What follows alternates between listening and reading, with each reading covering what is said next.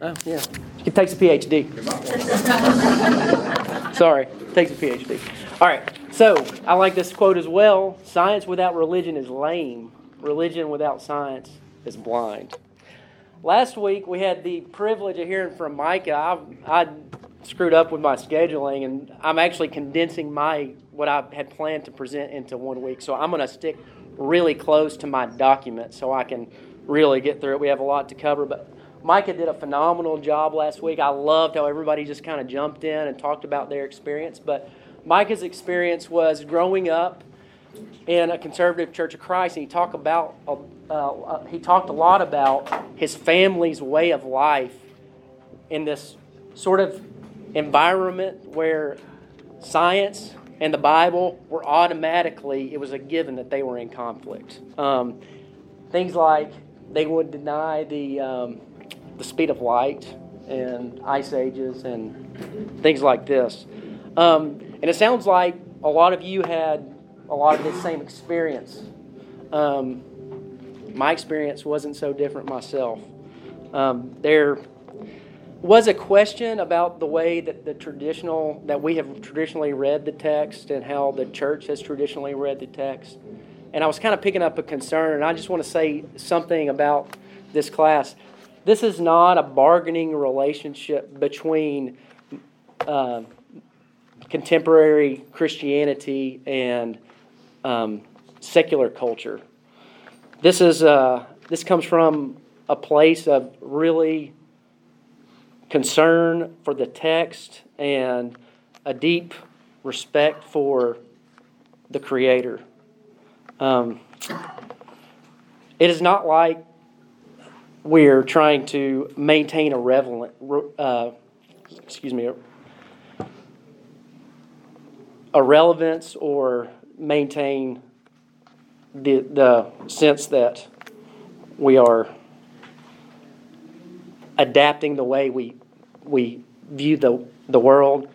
Um, it's not like the time when we abandon our beautiful a cappella worship for what's going on upstairs. Sorry. As Christians, we can absolutely agree, agree to disagree. Um, who was in Lauren and Josh Strahan and Matt Hearn's class last week, last fall and spring? Yeah, so we use this graphic. It's an interesting graphic because we really talked about that which is central to the text, that which is central to belief, that which is central to um, our way of life in the, in the body of the church. And we also talked about, as we look at the concentric circles, that goes outside of um, the central aspect. We step into what that which is necessary and that which is flexible. Um, this class, you when you think about it, um, it probably falls somewhere in the flexible or necessary aspect. And when I look at this, I think about that kind of the age old restorationist motto. Um, who's familiar with this?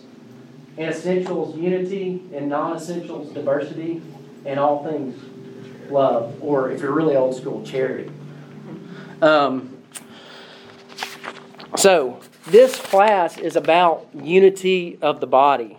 Um, we want to appreciate diversity of opinions and some people might not have been exposed to this sort of material. Hopefully, uh, this material will stretch you.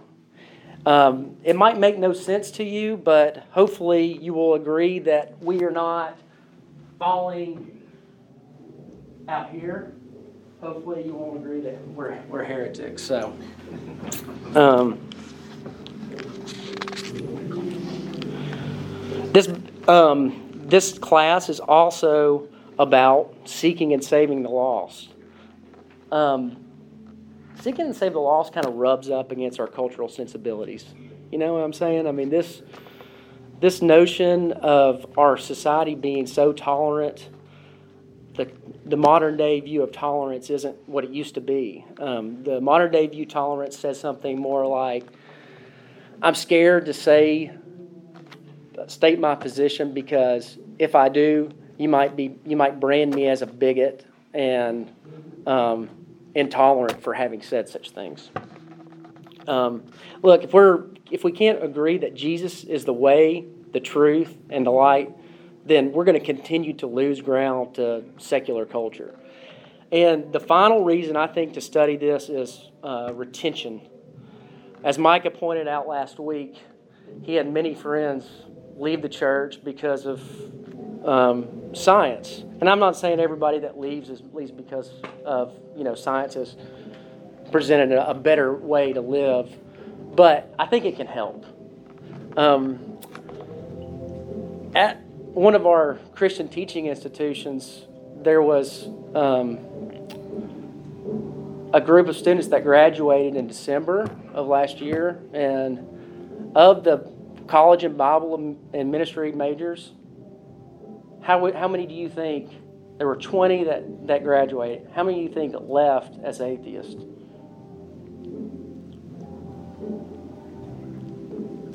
Ten of them, 50%. 20 of them came in as Christians. And, you know, when I first heard this, I thought, my goodness, what are they teaching over there? But um, they're not changing the way they teach the Bible.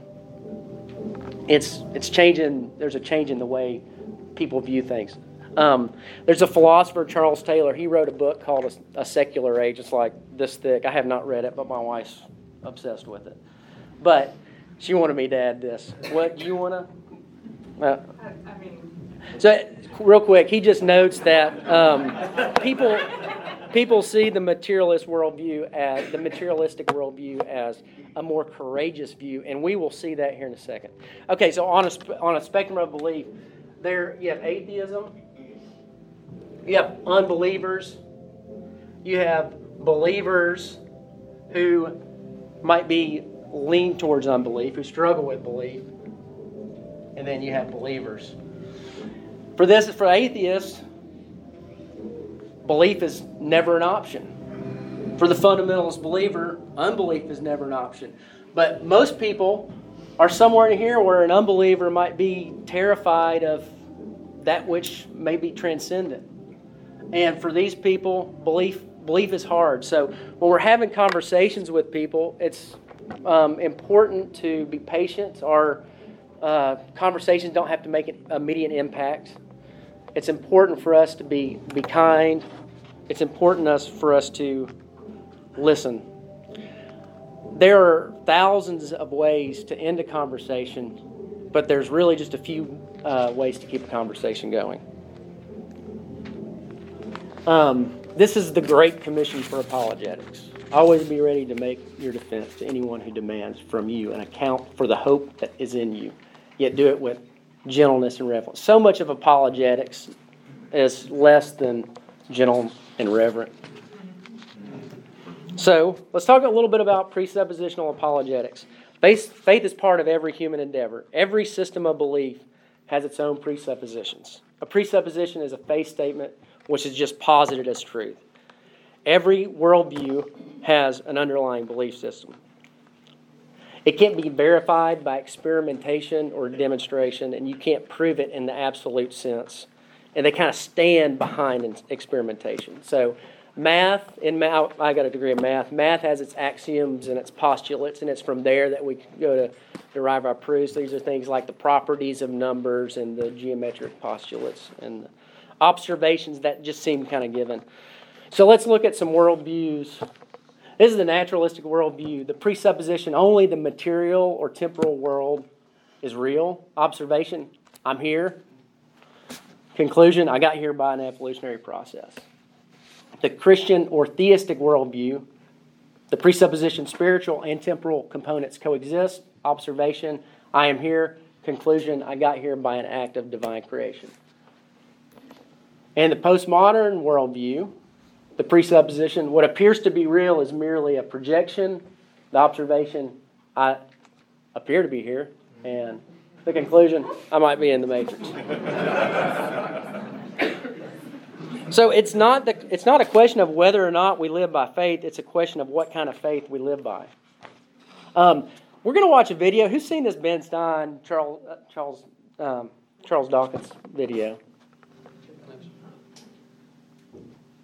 It's pretty good. Okay, so I would point out that the purpose of watching this video is not to scoff. That's when I initially watched it. I just I was just kind of baffled by Charles Dawkins' pos- position, Richard but Dawkins. Richard Dawkins. I'm sorry, Richard Dawkins' position. Um, but really, kind of just watch the video and think about the, the, those presuppositions, those worldviews, those faith uh, statements that we hold.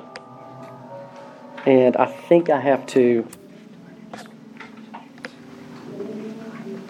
I think I have to. There it is. Sorry. I'm gonna- psychotic delinquent invented by mad, deluded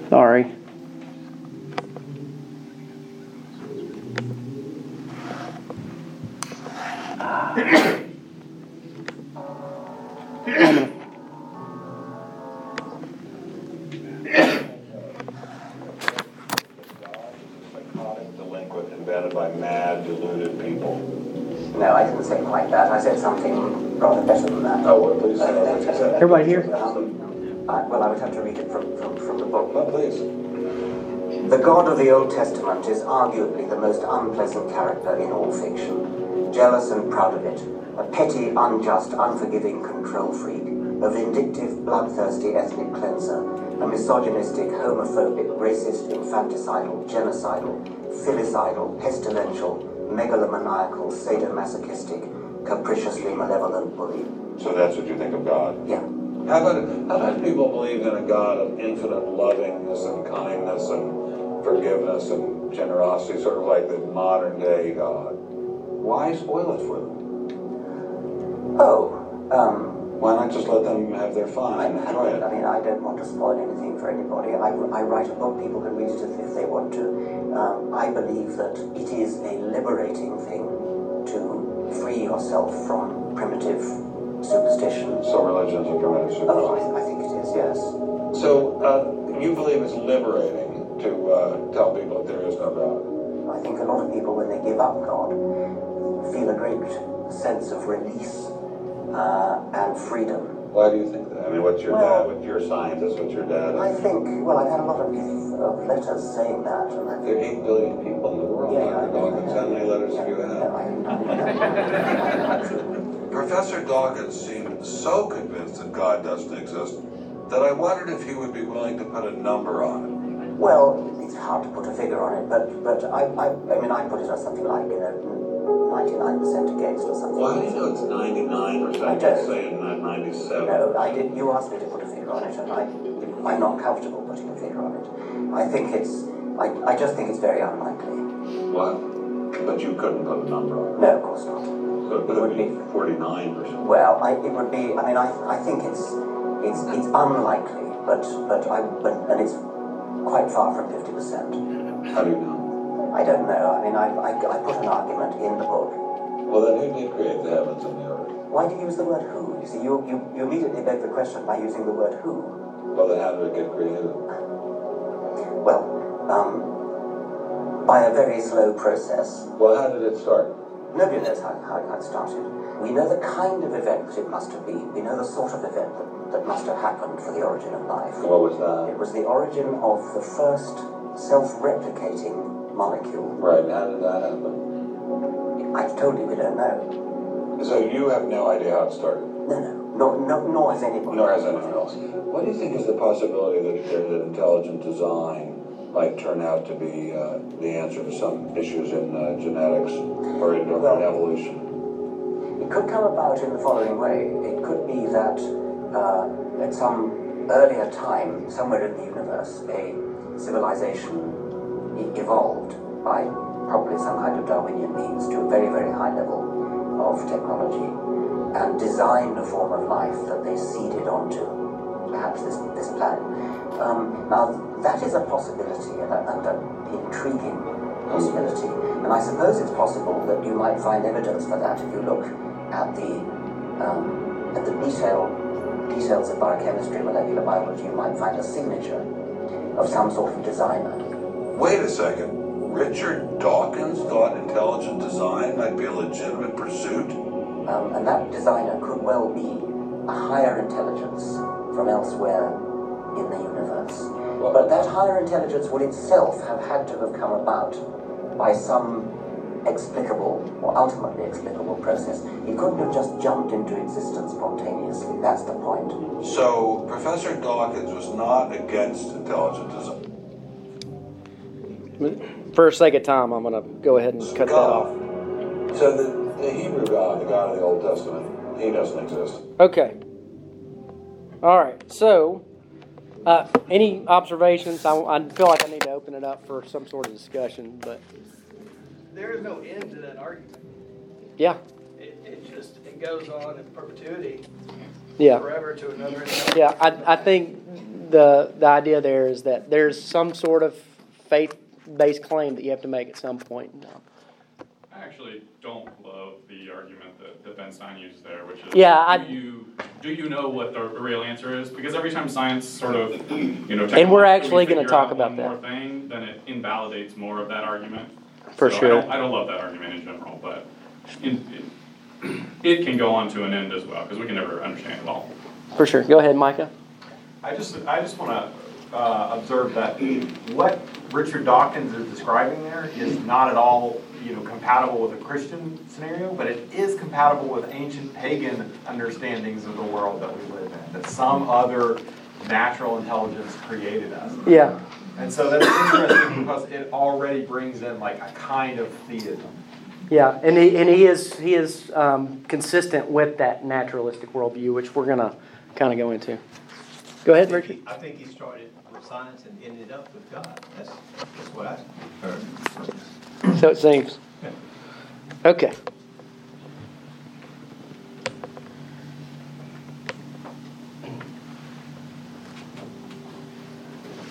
Okay, so nature is real, and we're going to kind of go really quick because I, I was too ambitious here.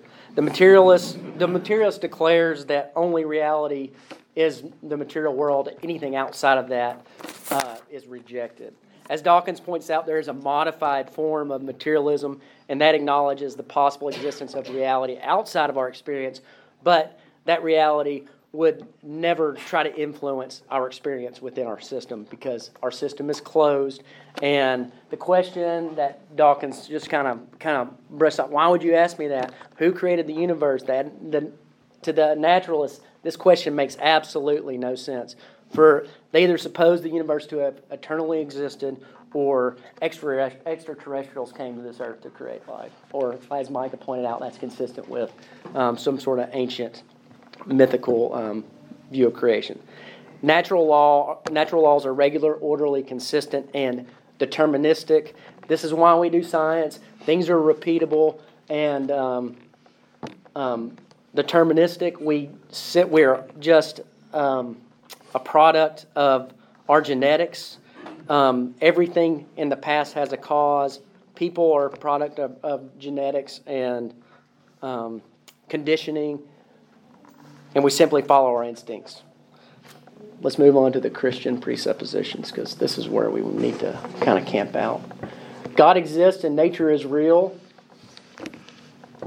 Nature is the real product of his creativity, as opposed to saying nature exists and God exists, which is uh, some form of theistic presupposition. There's something very different about saying God exists, that is, saying that God is active in nature. Our foundational presupposition is the first verse of the Bible in the beginning, God created. And I point out that the biblical writers never really seem to attempt to prove God's existence. God's existence is always taken or put forth as a faith claim or a presupposition. Um, it is through faith that we have this belief in God, and theologians call this this divine sense that we have as believers. It's in the it's in the text. We see it in Hebrews 11. Now faith is the assurance of things hoped for, the conviction of things not seen. Indeed, by faith our ancestors received approval. By faith we understand that the worlds were prepared by the word of God, so that what is seen may be made from things that are not visible. And as Micah pointed out last week, Romans chapter 1. And God creates and sustains the world through the Logos. Colossians 1 He is the image of the invisible God, the firstborn of all creation. For Him and for in Him all things in heaven and in earth were created, things visible and invisible, whether the thrones, dominions, or rulers or powers, all things have been created through him and for him. He himself is before all things, and in him all things hold together. So, if God created the world, where did God come from? As, as Christians, this is uh, a kind of a nonsensical question, but that's what atheists tend to ask. Um, and I think that this way of approaching apologetics or belief is really helpful because um, the presuppositional approach kind of makes the question fall flat. It kind of highlights the non sequitur nature of the question who created God? Because God just is. God exists outside of source. God is the original source, and that's what we mean when we say God is eternal. But how does God talk about himself? Um, I got I, who in, who's a language scholar in here? Biblical language scholar. Do we have one? No one. Thank goodness. because I got all this from uh, Randall Wilcher was all fired up about this when he talked his, talked about uh, the ego eimi verses in his John class. Um, so we're going to start in in Exodus. Exodus. Um, this is when Moses uh, sees God in the burning bush. God appears to Moses in the burning bush. But Moses said to God, If I come to the Israelites and say to them, The God of your ancestors has sent me, and they ask me, What is his name? What shall I say to them? God said to Moses, I am who I am. He said further, Thus you shall say to the Israelites, I am has sent you, has sent me to you. God also said to Moses, Thus you shall say to the Israelites, the Lord. That's the all caps Lord, which means which denotes Yahweh. The God of your ancestors, the God of Abraham, the God of Isaac, and the God of Jacob has sent you to me. This is my name forever, and this is my title for all generations. So he uses I am who I am, I am, and Yahweh. Um, when, they ta- when they translated the Hebrew into the Septuagint, the Torah into the Septuagint, um, they translated this as ego eimi. And then I only mention this not because I know anything, I claim to know nothing about biblical languages, but because you need to see the, the theological significance of what happens in John. You know, Jesus probably was trilingual, maybe even knew four languages, but he would read the Bible in, in ancient Hebrew, and he was probably also familiar with the Greek. Um, but he would translate that into, for his teaching in the Aramaic. But his disciples probably were familiar with the Greek, and we're just going to, there's, there's all these ego eimi passages, 20 plus in John. Um, but they usually have an article after them, like, I am the good shepherd. But he has, for that, just kind of stand on the, by themselves. And, and here they are. Therefore, I said to you that you will die in your sins, for unless you believe that I am, you will die in your sins. You're not 50 yet, and you claimed to have seen Abraham. Jesus said to them, Truly, truly, I say to you, before Abraham was born, I am. That's, now that seems a little more clear. From now on, I tell you, before it comes to pass, in order that when it does happen, you may believe that I am. Okay, and here's the one. When Randall was saying this, he's all fired up about it. I I was kind of skeptical, but this one kind of drives the point home. Jesus is claiming to be God. And he's claiming to be there in in the act of creation. They answered him, Jesus the Nazarene. He said to them, I am. And Judas also, the one who betrayed him, was standing with them. Therefore, when he said this, I am, they fell backwards. They went backwards and fell to the ground. Okay. So, this is who claim this is who Jesus claims to be. God's universe is orderly, intelligible, and indeterministic. Um, now, there, there's, there are groups of Christians that um, would say that the world is deterministic, but we're, we're kind of of the, a different sort of thinking in the churches of Christ. Um, experimental, experimental results are reproducible and nature can be understood. The Bible does speak of the supernatural, but this is in no way a conflict because we believe in an open system. God sustains the world, therefore, God can intervene as he may choose, just so that his will may be accomplished. Um, uh, man is unique. He is body and spirit, but he is not ruled by choice. He is uh, he has his own agency, and he can come and go as he pleases. He can believe or he can not believe. The spiritual realm is orderly, consistent, and can be understood sufficiently to meet the needs of man through his revelation. How do we know truth, inspiration of Scripture, the creative activity of God, the fullness, fullest revelation of God, God through the incarnation of Christ? And there are things that He hasn't revealed. As Isaiah says, as we hear in Isaiah, for my thoughts are not your thoughts, nor my ways your ways, says the Lord. For as the heavens is higher than the earth, so are my ways higher than your ways, and my thoughts than your thoughts. So, where do theology and science intersect? They're both attempting to describe the character of certain realities we encounter, but the spheres of concern are relatively, okay, relatively independent of one another. Uh, they are not independent in that science illuminates the Creator, but these two are answering different kind of questions.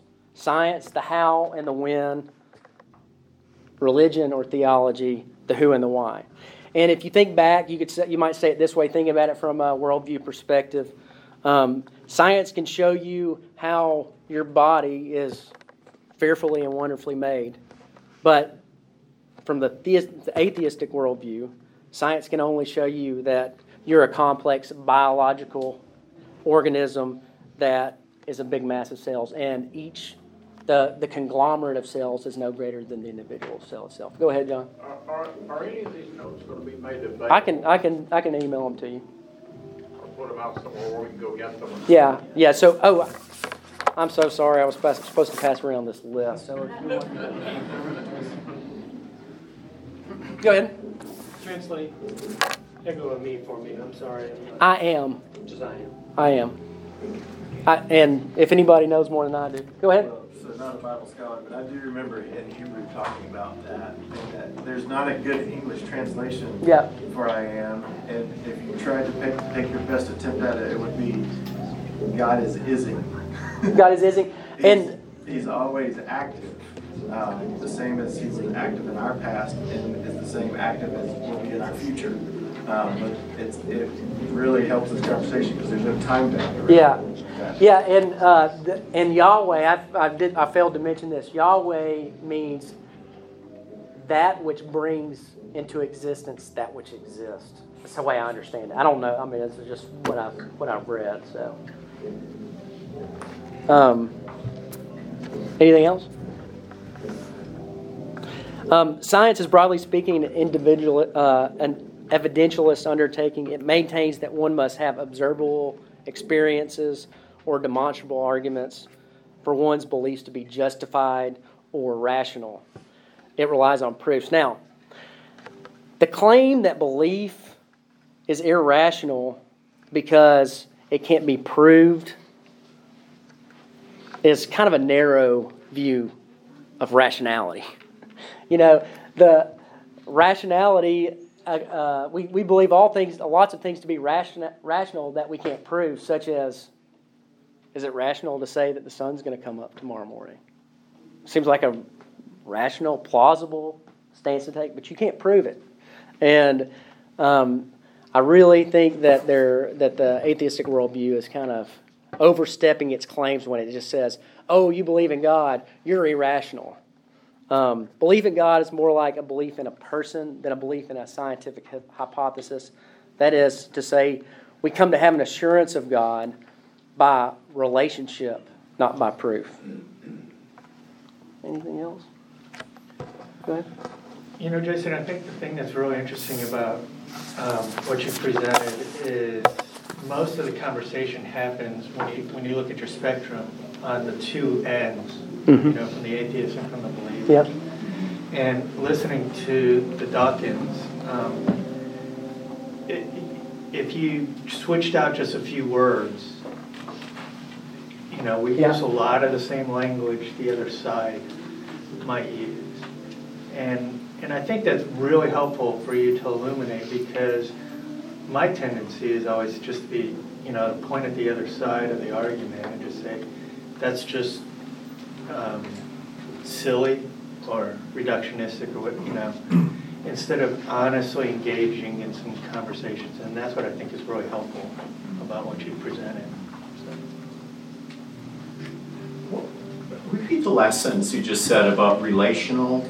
So I, I said the claim that belief in God is irrational is a narrow view of what is considered to be rational. Belief in God is more like a belief in a person than a belief in a scientific hypothesis. That is to say, we come to have an assurance of God by the relationship, not by proof. Right. It's like I believe my mother exists because. Yeah, exactly. So you might and say. You would say different. You go, well, visit her. You know, Yeah. it's kind of the same argument. Is that what kind of? Yeah, demand for evidence cannot be um, met in these kinds of relational um, examples. And yet, our belief are st- is still rational. Like you believe in this relationship you have with your mother because human uh, relationships demand trust and commitment and faith. So, So doesn't it seem that we're sort of on shaky footing when we drop the relational part and try to just go with proofs yeah. outside of relationship? Yeah, I, I think you're right. Um, I think that I love You know, I think that um, you know the analytic philosophers are some of the smartest people in the world, and I think there is a place for that kind of rigorous academic approach to prove the existence of God. I think the moral argument for God is a phenomenal, strong case. I think that. Uh, are you familiar with William Lane Craig? He's a uh, analytic philosopher. He's brilliant. He has a great resource if you are interested in this. A Reasonable Faith podcast, a great a great resource. But I think ultimately, when it comes down to it, we're talking about something along these lines. And that's not to say that um, everybody that's on the circuit here is going to agree with me. I just think that this is a great starting point. For one, it it kind of addresses that question. Well, who created God? I mean, God, He just is. It's a precept. We have the same argument in this room between phenomenological discourse and analytical philosophy. You know, Bertrand Russell discourse, Yeah. and you kind of go, yeah, it's everywhere here too. And uh, sometimes you feel like if you don't come to the come to the table with a lot of analytical philosophy, you can't really play the game. But Yeah. you go, but it feels Uh, stupid. You know, just in some ways. Analytic philosophy can kind of get at this guy maybe, but they'll never admit it. But these these people typically don't care about it. You know. Go ahead. So is there, I, I keep seeing in this, it's a linear continuum. And I would totally agree with that idea. Like there's, there's a whole lot of faith in saying, I'm utterly convinced there is no God. Like, wow, you, you figured the whole universe out. That's amazing. Yeah. Um, but is there, is there more about, is there also room in this for like a matrix? To say, okay, well, there's this deep faith of no God and there's this deep faith of God, or there's also like agnosticism. right? Yeah, yeah. So you could you could say this agnostic, and this is just the pure naturalist. You know, I mean, there's there. This is not a perfect example, but it's perfect spectrum. Go ahead. I wasn't going to say this, but you guys went into the whole relational thing, and this is at a much lower level than what all of you are saying. But when Dawkins was speaking and he gave that long list of negative attributes of Yeah. God, all I could think was my own children at one point or another would say all those things about me. You know, Yeah. But that doesn't mean I'm a horrible person. And maybe that was their understanding of my actions at Yeah. the time, but they didn't really understand because they were children. That's what struck me about that relational aspect. Well, to her comment, I think uh, uh, she's totally right, but it reminds me of when things are taken out of context in, in social settings.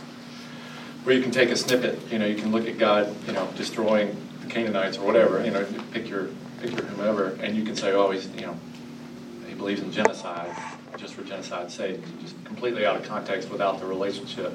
But before, before she spoke, I was going to mention that one, one of the strongest uh, proofs or, or things for me is prophecy.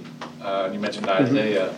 I think that's a strong um, stake in the ground for battling this, you know, this naturalistic or, or whatever view is, look, you know, look at what Isaiah said and, and what came to pass. I think that's that's pretty strong from just from a scientific For sure. John? I'm not sure exactly how this fits in, but the Christian code of ethics is supposed to come from the teachings of Christ, and that code of ethics determine the actions. I have a friend on Facebook, some things are good on Facebook. I have a friend on Facebook who is an atheist. And we got into a discussion one day, and my question was, do you not have a code of ethics that you go by? Obviously, it's not from Scripture, but he said yes. Question is, where does it come from? Yeah, so that's that goes back to the moral argument for the existence of God, I think, and um, I think that these are strong, but this is not, not really what we were trying to get into today. But I think you're right. Go ahead.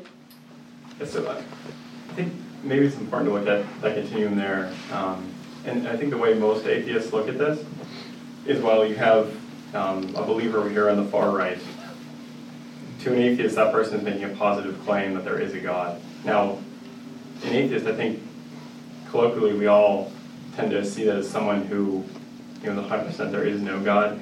When in reality, it's, I, my experience is that, that most atheists will simply dismiss the claim that there is. So Yeah. I, I think it's important to make that distinction that the lack of a belief is not the same as a positive disbelief. Yeah. Go ahead.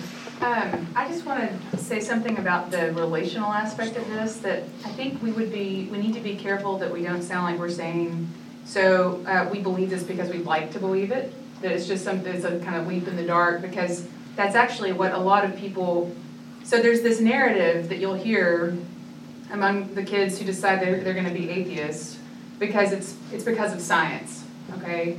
Well, what I think, what I hear there, and what Charles Taylor is saying that I, I think is really an, an important insight, is that that account is told because it sounds like the more adult, the more mature, the more courageous way to go through the world. I'm not gonna believe in religion because it's just a kind of a, you know. Fairy tale. Comfort object, a fairy tale. I'm brave enough, I'm bold enough to go through life with my eyes open and, and realize that we're just here and that it's all just material and, you know.